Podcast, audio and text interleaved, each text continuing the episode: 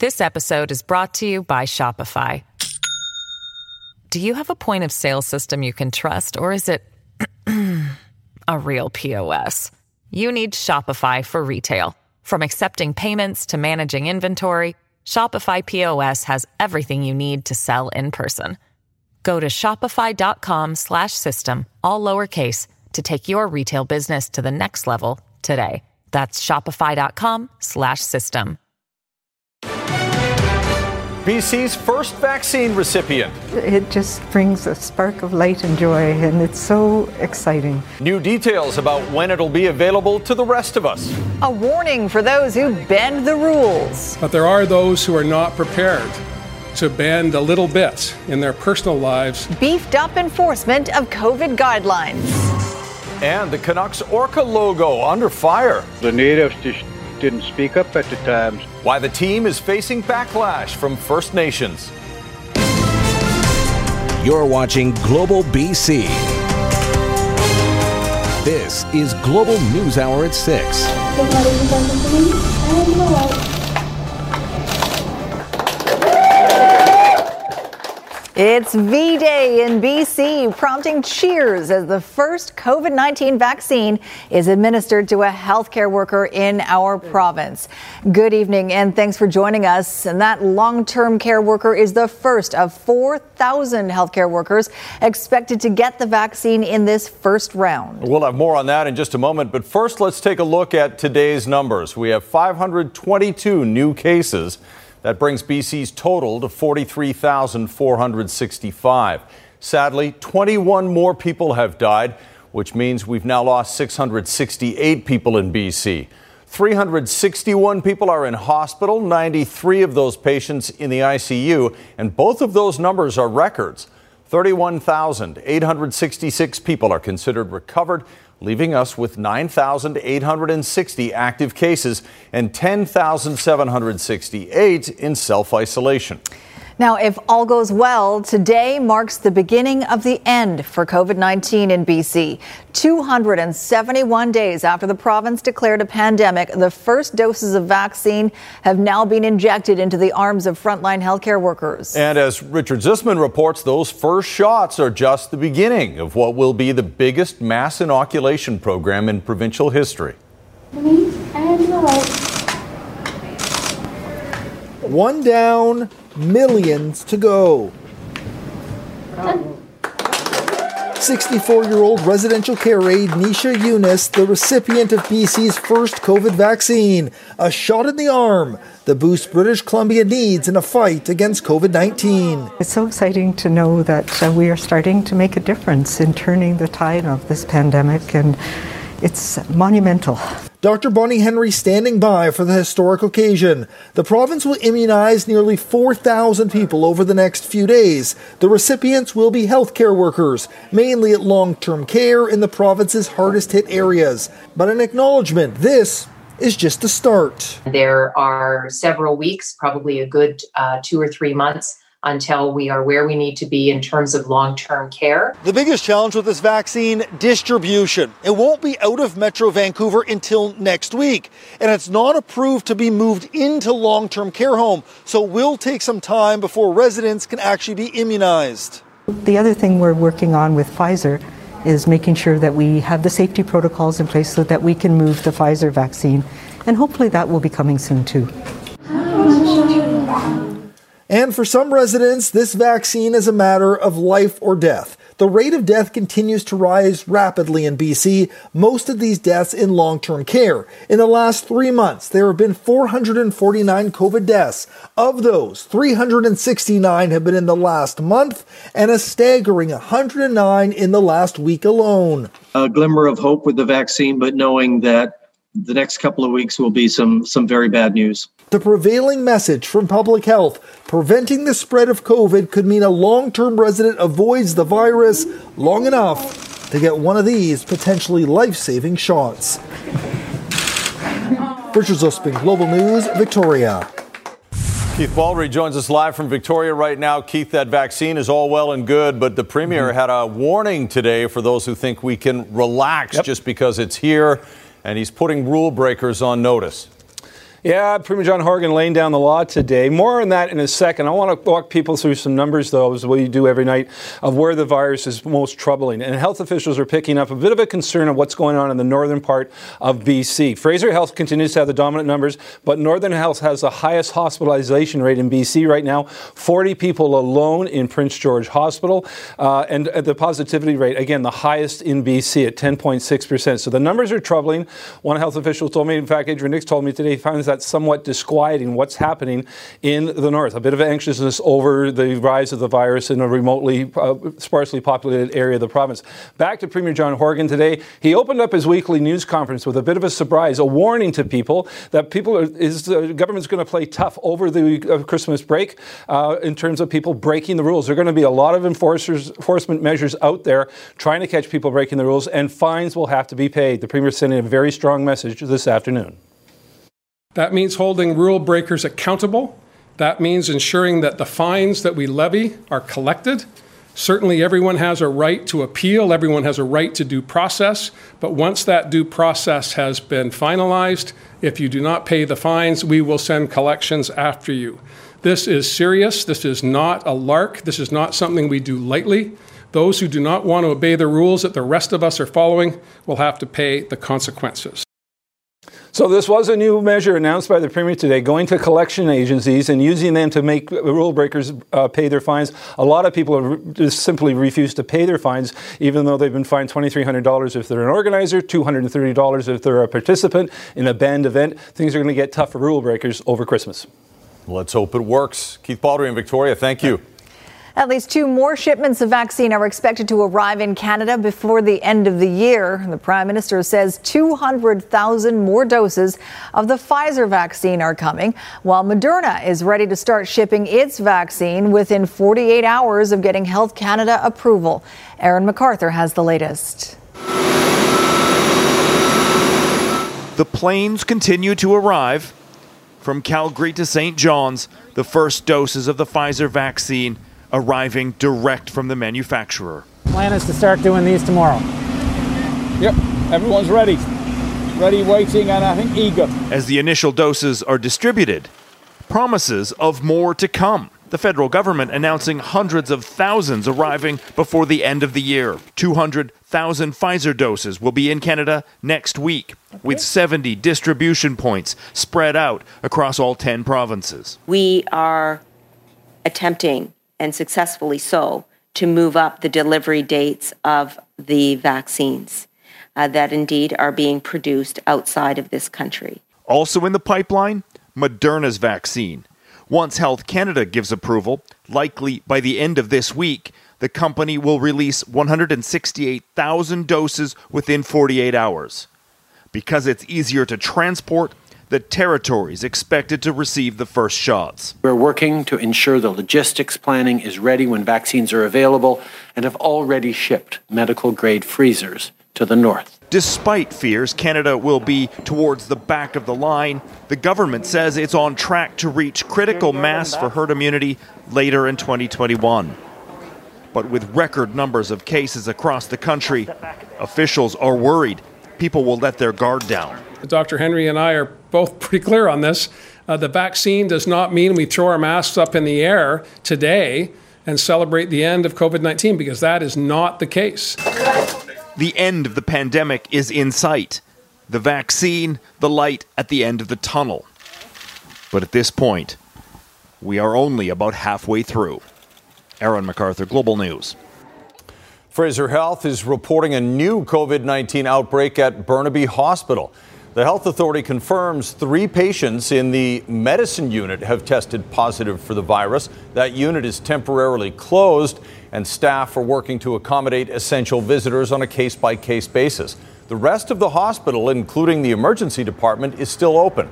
A previous outbreak at Burnaby Hospital, which saw 12 people die and dozens of others test positive, was declared over just on Friday. More than 60 cases of COVID 19 are now tied to a cluster centered on a staff housing at Big White Ski Resort. Interior Health says most of the cases stem from either social gatherings or those living in shared housing. All of those identified are being required to self isolate, and contact tracing is ongoing. Despite the high number of cases, Interior Health says the risk of getting COVID 19 remains low for individuals and families visiting the Hill, but everyone is required to wear a mask and follow social distancing guidelines we have identified 60 cases that have tested positive. We became aware of uh, households of 8, 12, 15 individuals, and, and uh, many of the cases um, are coming from those households. Big White Resort says operations will be adjusted to ensure all guests and staff are safe. And the details of that plan will be made public tomorrow. The BC government is apologizing tonight for the delay in delivering pandemic pay to thousands of healthcare workers who've been battling COVID 19 since March. The province promises the lump sum payments are coming, but as Kylie Stanton reports, not everyone will get them in time for Christmas. Once the doctors and nurses have done their job, it's people like Jason Zotek who come in for the dirty work. We deal with blood, feces, vomit, uh, isolation cleans. So, when the provincial and federal government partnered to bring in temporary pandemic pay, a $4 an hour top up for a 16 week period between mid March and early July, well, morale was at an all time high. You know, it's kind of like a thank you to everybody for, for what we do. So. But as the weeks and months wore on, we were told, you know, we'd be getting in in August and then September, October, and then November. And the second wave of the pandemic put even more pressure on frontline workers. Employees like Zotek became tired of waiting. It was almost like we were getting kicked while we were down. More than 250,000 workers are eligible for the lump sum payment. So far, roughly 134,000 have received it. According to the hospital's employees union, those still waiting are largely support workers. So many of our members who work in long term care and who provide hospital support services like cleaning and dietary, uh, some of the lowest paid in the sector, they still haven't been paid, and that's really unacceptable and very frustrating as we go into the holiday season. On Monday, the health minister apologized for the significant impact this delay has had on everyone affected.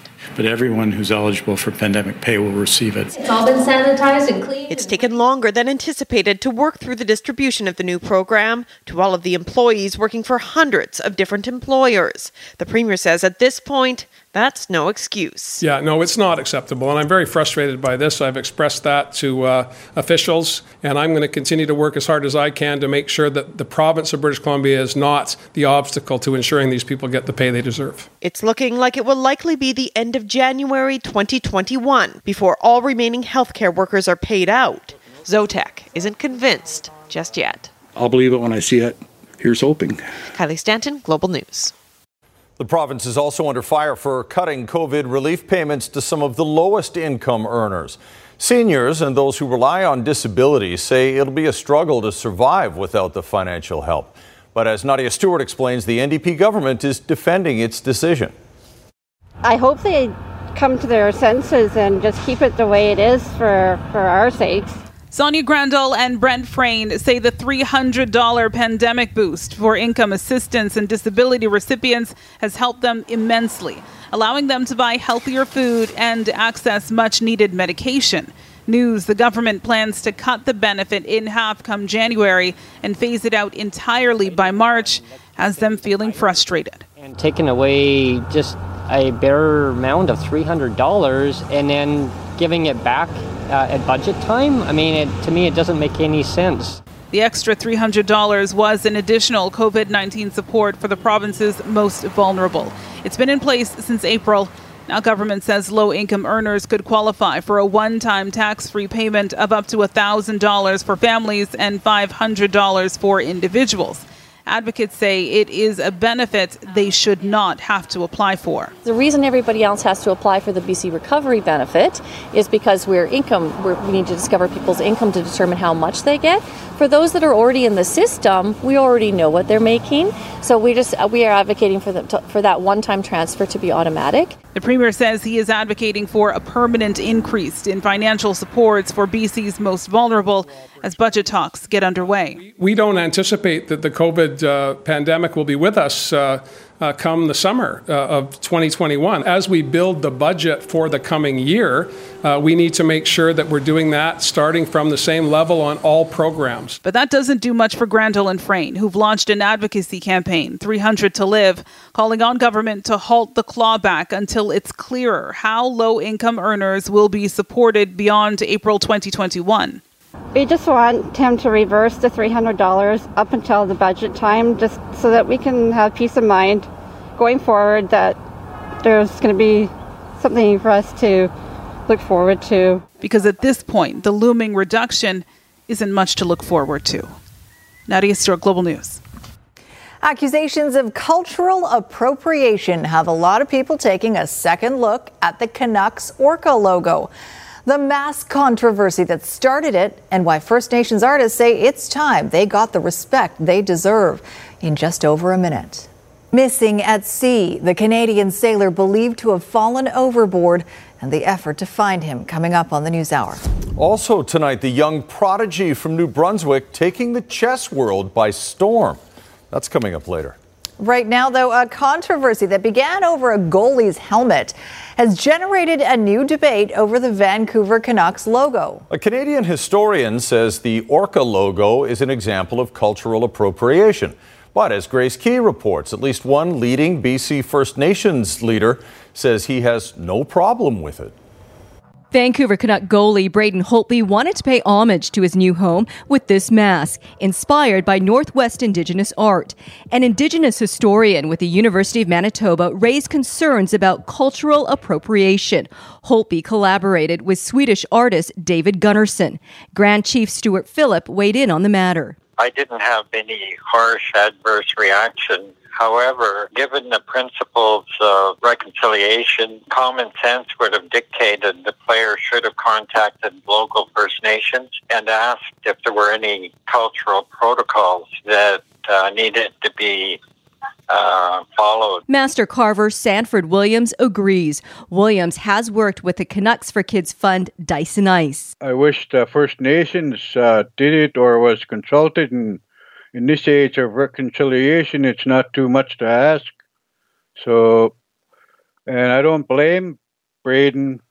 Uh, he didn't know how strong our community is. So I wanted to play off the Orca emblem. This isn't the first time a player has used Indigenous art on a mask. This was Ryan Miller in 2014 talking about how he came up with the idea for his design. And to kind of make it set like a totem pole with the Thunderbird's head uh, people might kind of recognize it from Stanley Park's uh, totem pole. Questions about the Canuck logo have also come up, but Grand Chief Phillip doesn't see an issue. I honor the relationship that the local First Nations have with the Canucks. They haven't taken issue with the Canucks logo, so, you know, I have no problem with it.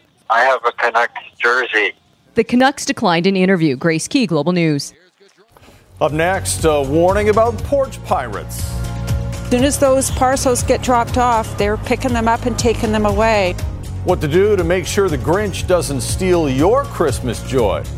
Also, tonight, the new discovery about COVID and how it impacts women who are pregnant. Traffic is steady in both directions over here at the Pattullo Bridge tonight. Just pockets of volume southbound on McBride through New West and the Queen's Park stretch. Today's Lotto Max jackpot is an estimated $32 million. Lotto Max, dream to the max. I'm Trish Jewison in Global One at the Pattullo Bridge. Counterflow is out over here at the Massey Tunnel, two lanes in both directions and minimal delays. Keep in mind lane closures in both directions for overnight maintenance between 10 p.m. and 5 a.m. Need winter tires? No time for appointments? Drop by Mr. Lube and enjoy stay in your car tire service on your schedule. No appointment needed. Mr. Lube, ready when you are. I'm Trish Jewison in Global One at the Massey Tunnel. A massive search effort is underway for a Canadian sailor reported missing from a ship returning to CFB Esquimalt. The Navy says Master Sailor Duane Earle was accidentally swept overboard of the of HMCS Winnipeg early Monday morning during a storm. He was not reported missing until several hours later. The Navy, the Royal Canadian Air Force, and the U.S. Coast Guard assets are searching an area 500 nautical miles west of San Francisco where Earle likely went into the water. Our efforts are currently focused on the search and supporting Master Sailor Earle's family and Winnipeg's sailors. This is an unimaginably difficult time for the family and crew. My thoughts since I heard the na- news are with Duane's family, friends, and shipmates. Earle joined the Canadian Armed Forces in 1990 and served on several ships and multiple deployments. He's being called a sailor's sailor with almost 2,000 days at sea. Fashion designer Peter Nygard is in custody in Winnipeg, facing extradition to the U.S. on numerous sex trafficking charges. Global's Joe Scarpelli was there as the 79 year old made his first court appearance. Peter Nygard entered the courtroom in shackles, a gray hoodie, and a white face mask. He then slowly made his way over to the prisoner's box, where he quickly glanced over at the media, then turned his body towards the front of the courtroom and rested his head in his hand. He looked nothing like the man you might recognize in these pictures. Nygard was arrested Monday night in Winnipeg following a request from the U.S. Justice Department to begin extradition proceedings to face charges in the United States as part of an ongoing investigation by the FBI and New York Police Department. The 79 year old is facing a total of nine charges. The charges include conspiracy to commit sex trafficking, sex trafficking of a minor by force, fraud, and several more. Dozens of women joined a class action lawsuit accusing Nygard of rape, sexual assault, and human trafficking. Twelve of the victims were minors when they say the crimes happened. Lisa Haba is a Florida attorney representing the women. We've talked to some clients who have literally just been crying on the phone. Others have been hysterically laughing. Others have had, you know, a mixed reaction of emotions because on the one hand, while they're so incredibly overjoyed that he's being held accountable, on the other hand, it obviously brings up all the pain and anguish they've had to live with. We spoke to Nygard's lawyer, Jay Prober, who says his client denies all allegations. Nygard's next court appearance is scheduled for January 13th, but his lawyer says he'll be applying for bail before then. Joe Scarpelli, Global News. In Health Matters tonight, a new strain of COVID 19 could be spreading in the UK. Health officials say there's no evidence it's any more dangerous, but it may be spreading faster. More than 1,000 cases have been identified, mostly in southern England. Parts of the region, including London, will face tougher restrictions starting Wednesday. And a new study out of UBC has some sobering news for pregnant women during the pandemic and provides strong incentive to try to be careful. As Linda Aylesworth reports, the survey of national data shows pregnant women have a higher risk of severe symptoms from COVID 19. The quest to better understand how the SARS CoV 2 virus makes people sick and why some suffer more acutely than others has spawned many scientific studies. Our goal was simply to understand the reality of, of what this virus might mean for pregnancy um, and the newborn.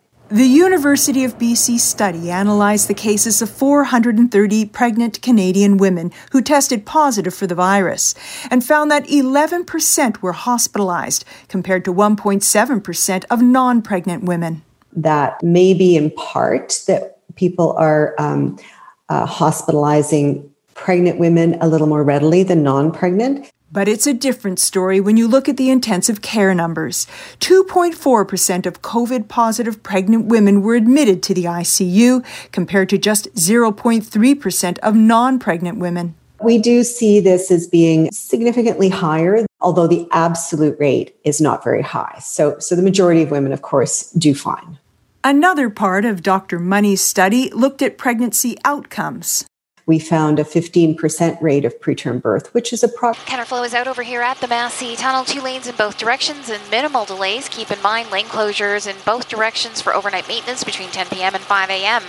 Need winter tires? No time for appointments? Drop by Mr. Lube and enjoy stay in your car tire service on your schedule. No appointment needed. Mr. Lube, ready when you are. I'm sure Trish Jewison in Global One at the Massey Tunnel. A massive search effort is underway for a Canadian sailor reported missing from a ship returning to CFB Esquimalt. The Navy says Master Sailor Duane Earle was accidentally swept overboard of the of HMCS Winnipeg early Monday morning during a storm. He was not reported missing until several hours later. The Navy, the Royal Canadian Air Force, and the U.S. Coast Guard assets are searching an area 500 nautical miles west of San Francisco where Earle likely went into the water. Our efforts are currently focused on the search and supporting Master Sailor Earle's family and Winnipeg's sailors. This is an unimaginably difficult time for the family and crew. My thoughts since I heard the na- news are with Duane's family, friends, and shipmates. Earle joined the Canadian Armed Forces in 1990 and served on several ships and multiple deployments. He's being called a sailor's sailor with almost 2,000 days at sea. Fashion designer Peter Nygard is in custody in Winnipeg, facing extradition to the U.S. on numerous sex trafficking charges. Global's Joe Scarpelli was there as the 79 year old made his first court appearance. Peter Nygard entered the courtroom in shackles, a gray hoodie, and a white face mask. He then slowly made his way over to the prisoner's box, where he quickly glanced over at the media, then turned his body towards the front of the courtroom and rested his head in his hand. He looked nothing like the man you might recognize in these pictures. Nygard was arrested Monday night in Winnipeg following a request from the U.S. Justice Department to begin extradition proceedings to face charges in the United States as part of an ongoing investigation by the FBI and New York Police Department. The 79 year old is facing a total of nine charges. The charges include conspiracy to commit sex trafficking, sex trafficking of a minor by force, fraud, and several more. Dozens of women joined a class action lawsuit accusing Nygard of rape, sexual assault, and human trafficking. Twelve of the victims were minors when they say the crimes happened. Lisa Haba is a Florida attorney representing the women. We've talked to some clients who have literally just been crying on the phone. Others have been hysterically laughing. Others have had, you know, a mixed reaction of emotions because on the one hand, while they're so incredibly overjoyed that he's being held accountable, on the other hand, it obviously brings up all the pain and anguish they've had to live with. We spoke to Nygard's lawyer, Jay Prober, who says his client denies all allegations. Nygard's next court appearance is scheduled for January 13th, but his lawyer says he'll be applying for bail before then. Joe Scarpelli, Global News. In Health Matters tonight, a new strain of COVID 19 could be spreading in the UK. Health officials say there's no evidence it's any more dangerous, but it may be spreading faster. More than 1,000 cases have been identified, mostly in southern England. Parts of the region, including London, will face tougher restrictions starting Wednesday. And a new study out of UBC has some sobering news for pregnant women during the pandemic and provides strong incentive to try to be careful. As Linda Aylesworth reports, the survey of national data shows pregnant women have a higher risk of severe symptoms from COVID 19. The quest to better understand how the SARS CoV 2 virus makes people sick and why some suffer more acutely than others has spawned many scientific studies. Our goal was simply to understand the reality of, of what this virus might mean for pregnancy um, and the newborn. The University of BC study analyzed the cases of 430 pregnant Canadian women who tested positive for the virus and found that 11% were hospitalized compared to 1.7% of non pregnant women. That may be in part that people are um, uh, hospitalizing pregnant women a little more readily than non pregnant. But it's a different story when you look at the intensive care numbers. 2.4% of COVID positive pregnant women were admitted to the ICU, compared to just 0.3% of non pregnant women. We do see this as being significantly higher, although the absolute rate is not very high. So, so the majority of women, of course, do fine. Another part of Dr. Money's study looked at pregnancy outcomes we found a 15% rate of preterm birth, which is approximately double what we see in uh, um, the general population. That could be because the illness triggers spontaneous labor, or because it leads to the need for cesarean sections due to the mother's health. The study's ongoing in the hopes of answering such questions. Finally, what about whether or not the infant can become infected in utero? A small um, number of reports of infants being infected, but very, very few. Uh, so, this is actually very good news uh, that we're not seeing um, serious illness in the infants related to the virus itself. Linda Aylesworth, Global News. Still to come, the seven year old chess champion. I do also want to become a national master. How he's winning games and winning hearts, too. And the wave of debris taller than an office tower unleashed on the BC coast.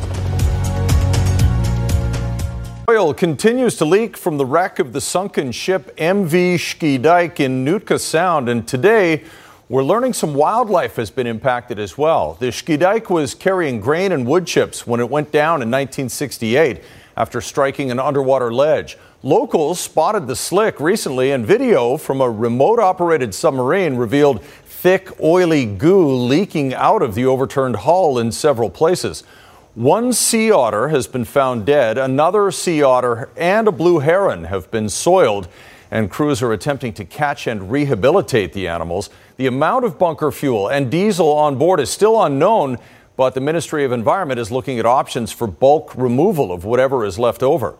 A crew of over 40 personnel has been at the site deploying 16,000 feet of containment boom to prevent any more of the oil from reaching the shore. The almost unbelievable scale of a landslide that roared down remote Bute Inlet is now starting to be understood. The slide happened in late November, and as Ted Chernecki reports, when the first huge fall of debris hit a glacial lake, it generated a wave as high as some of Vancouver's skyscrapers.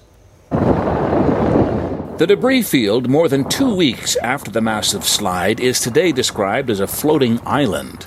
First Nations members are assessing valuable salmon spawning grounds that appear to be destroyed. It's going to be a big loss for our community because it's uh, it's a um, our people have been the salmon the chum stocks have been declining, so it, it, it just knocks it back even more. They're just thankful no one was killed that they know of. A month earlier, the Homalco First Nation would have been up there logging. There was nobody there, but the, that um, slide took out a 80 foot bridge and uh, from what i heard from our fisheries manager a cabin was was washed out when the side of a mountain let go, it created a lake tsunami estimated at anywhere from 70 to 100 meters high. To put that into perspective, at the lower end of that estimation, 70 meters would be the equivalent of a giant wave high enough to swamp the car deck on the Lionsgate Bridge. At the higher end, 110 meters means the entire Lionsgate Bridge would be submerged. Forty years ago, before climate change, this wouldn't have happened because of a glacier being there to protect the lake. If the glacier had been extended further, it would have fallen onto the glacier and there would have been no wave. But mm-hmm. since it's pulled back enough, the landslide was able to hit the lake, which has grown immensely in the last 40 years. The lake is also very deep, so when the rocks hit, there was just that much more water to displace. Ted Chernecki, Global News. Amazing pictures from that region mm-hmm. for sure. All right, let's check in with meteorologist Kristi Gordon for a look at that weather forecast. And uh, boy, it's sure feeling like winter in some parts of BC right now, Kristi. Yes, in fact, the province is uh, explaining that they really want um, no non-essential travel on any of the mountain passes, especially the Coquihalla, because we have a winter storm warning still in effect. It was issued yesterday and it's continuing right through, likely until Thursday morning. Here's a look at the scene there earlier today. We've seen up to 15 centimeters in some parts of the uh, highway. Still another 20 plus potentially through the overnight periods. So uh, heavy snow expected there. Here's the snow forecast for other regions as well because Kootenay Pass, Pine Pass under a snowfall warning as well. We've got two different sections here for you. One is because we're going to see a wave overnight tonight. We're going to see a bit of a lull in the action tomorrow morning. Doesn't mean you should get out on the roads because it will be so brief. And then another wave beginning tomorrow afternoon right through until Thursday morning. So heavy snow in those those two sections. Even the connector expecting uh, less and not under a snowfall warning, but still significant snow there. Uh, if you do end up traveling, you need to make sure that you're prepared. Water, snacks, first aid kit, winter clothing, because there is a chance that you could get uh, stranded. Let's say if all of a sudden you're in a significant snow, or for example, they close down the highway. So make sure you're prepared. Don't travel mountain passes without that. Whistler this morning, but that has changed over to rain through most of the lower elevation areas. So travel is not bad up through Whistler, and that will be the case in many areas tomorrow. Snow still expected uh, right down to the valley bottom tomorrow, or sorry, overnight, but tomorrow a lot of areas will see a transition to rain. And for us, Yes, more rain on the way. It dips off significantly tomorrow afternoon. We're still expecting that break of sunshine Thursday afternoon. In the meantime, there's your Wednesday forecast, everyone. Across the south, again, snow overnight changing to rain for our region. We are just looking at showers overnight, but periods of rain tomorrow. But we're headed for, towards that break of blue sky Thursday afternoon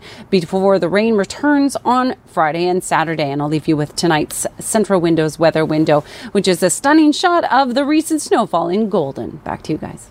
That is beautiful. That bright spot's still there for Thursday. I'm holding out hope.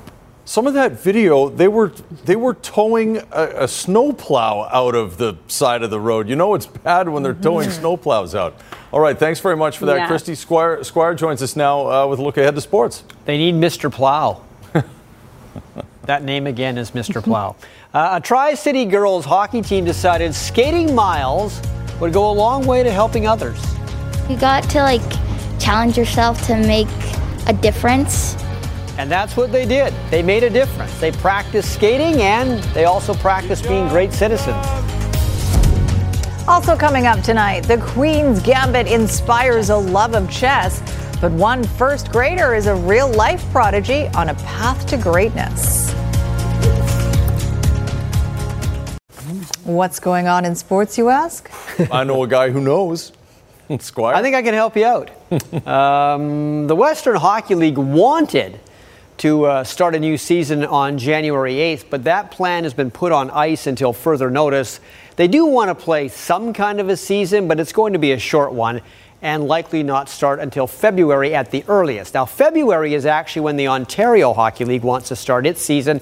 The Quebec League did start in October, but it's been shut down this month because of a lot of COVID issues, and they hope to resume their schedule in January. Now, getting back to the Western Hockey League, the plan was and would still be to keep all teams playing strictly within their divisions. So all the BC teams wouldn't play any team from the States or the Prairies. The playoffs, though, could be tricky with American teams, but maybe by then the border situation would be different. Now, the Toronto Raptors had this dream about Giannis Antetokounmpo becoming a free agent and signing with them. He does like Toronto, but today the Raptors' dream was shattered when Giannis signed a five-year contract extension with Milwaukee for 228 million, or roughly an average of 45.6 million per season. So now the word "bucks" that is on his uniform seems really appropriate.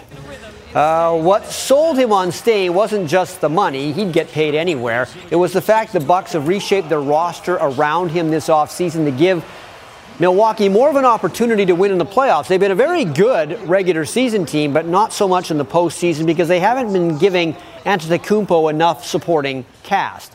It's also good he didn't leave Milwaukee to join another superstar somewhere else, which has become the trend in recent years in the NBA. Well, we told you before the break, a local girls hockey team with kids who are from Coquitlam, Port Coquitlam, and Port Moody couldn't play any games, but that didn't mean they still couldn't do something with their skates on. What they ended up doing raised a lot of money for people in need. How many laps are we going to do? A hundred. I think we do more than a hundred. When Dr. Bonnie Henry told us we had to go back to uh, more restrictions, so we couldn't play any games and we couldn't do any battle drills. So we were all kind of complaining about, oh, what are we going to do? What are we going to do for a practice plan?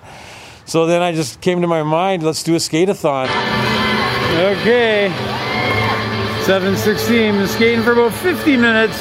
And did these U11 girls from the Tri Cities Female Ice Hockey Association skate lap after lap after lap? Even better, they challenged the teams they'd normally be playing against to join them in the skate-a-thon. Ten teams in all. Talia, Ryan, and Heidi have all got 100. Beautiful. How much skating did you do? Uh, I did 166 laps. And And those it- 166 laps translated into how many dollars? Uh, $4,600. All right, here we are in the penalty box. Live update halfway through the skate-a-thon. We're over 50 laps. But as you can see, our skaters have slowed considerably. Tell me what that day was like.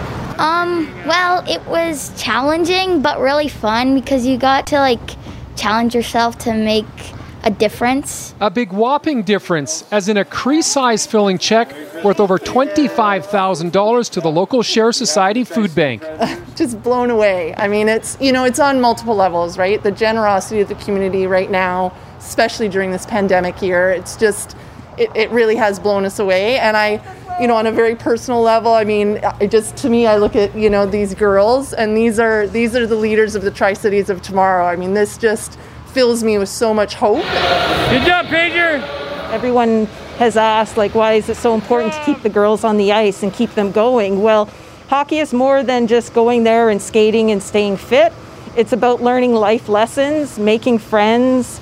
It, it teaches you leadership. Like the uh, these girls are role models. Food Bank Skateathon, Tri City Predators, raising money. This is the power of sport. This is, you know, the power of caring about community. And that's something that COVID definitely cannot touch and cannot stop is caring about community. Thank you. Okay, so last night's game between Baltimore and Cleveland ended with the Ravens getting two more points on a safety when the Browns' series of laterals went backwards instead of forwards.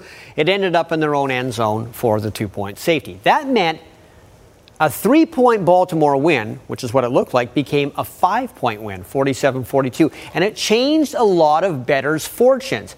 FanDuel's online betting site has decided to get into the Christmas spirit and pay back $750,000 to anyone who, before the game, bet the Browns as three point, three and a half point, or four and a half point underdogs and suffered what is known in the betting world as a bad beat because of all those bets.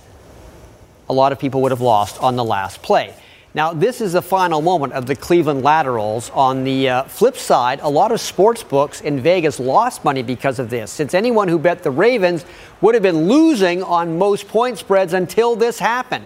William Hill's betting site said one player had bet $126,000 on the Ravens as three point favorites, so the extra two points made that better a heck of a lot richer. There you go. Unbelievable. Okay, thanks, Squire. Let's check in with Jay Durant now for a look ahead to Global News at 11. JD? Thank you, Sophie. We'll have more on that tragic accident that's claimed a life in Surrey this afternoon. RCMP say a woman was killed when a driverless van jumped the curb and struck her. The witness says she was walking with two children when she was hit.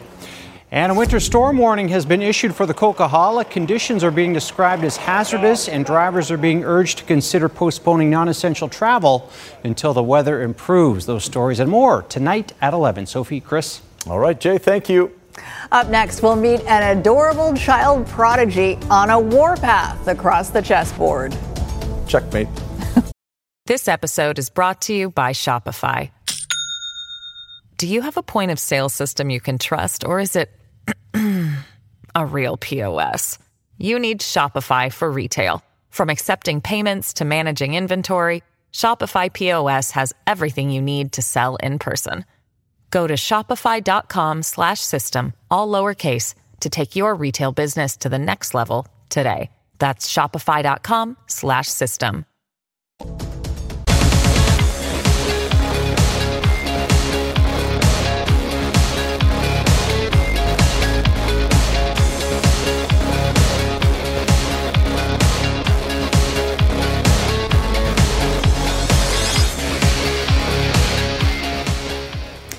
Inspired by the Netflix series The Queen's Gambit, anything and everything related to the game of chess is flying off store shelves right now for Christmas. But as Global Shelley Steeves reports, New Brunswick has a real life prodigy whose passion for the game of chess is matched only by his talent.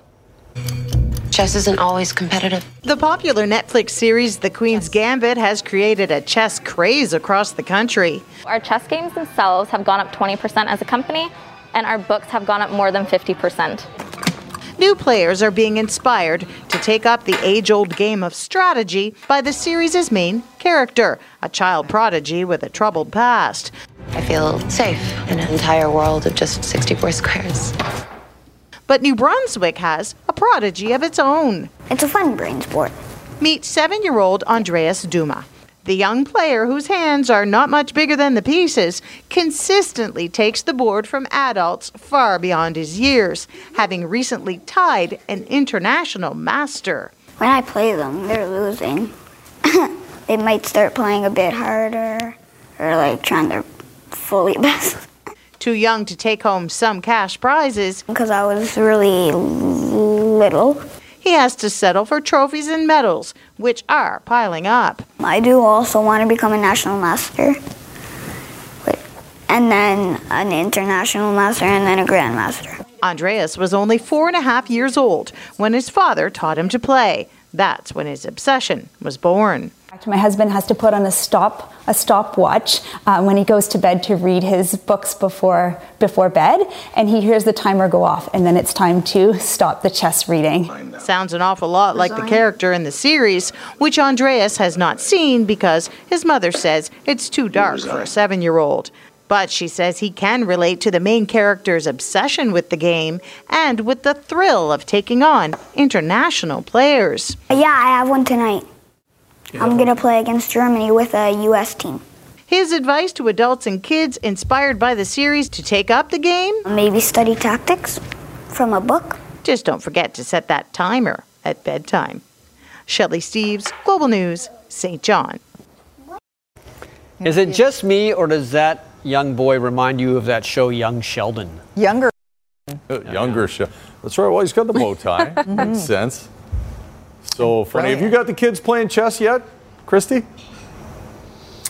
Oh yes, Jordan loves it, and he beats me every time. I tell you, it's like every time. I prefer Watch- go fish. Watch out for No. the gambit. Final word on the weather, You Kristi. beat me in chess. uh, periods of rain uh, expected throughout the day tomorrow. We're also going to see windy conditions now. The rain will be heavy at times through the afternoon hours tomorrow and into the evening as well. And again, heavy snow for anywhere east of Hope and up towards Whistler shouldn't be too bad though. All right, tell Jordan I'll take him on next time we can all be together. Have a great night, everybody. Thanks for watching. Good night, all.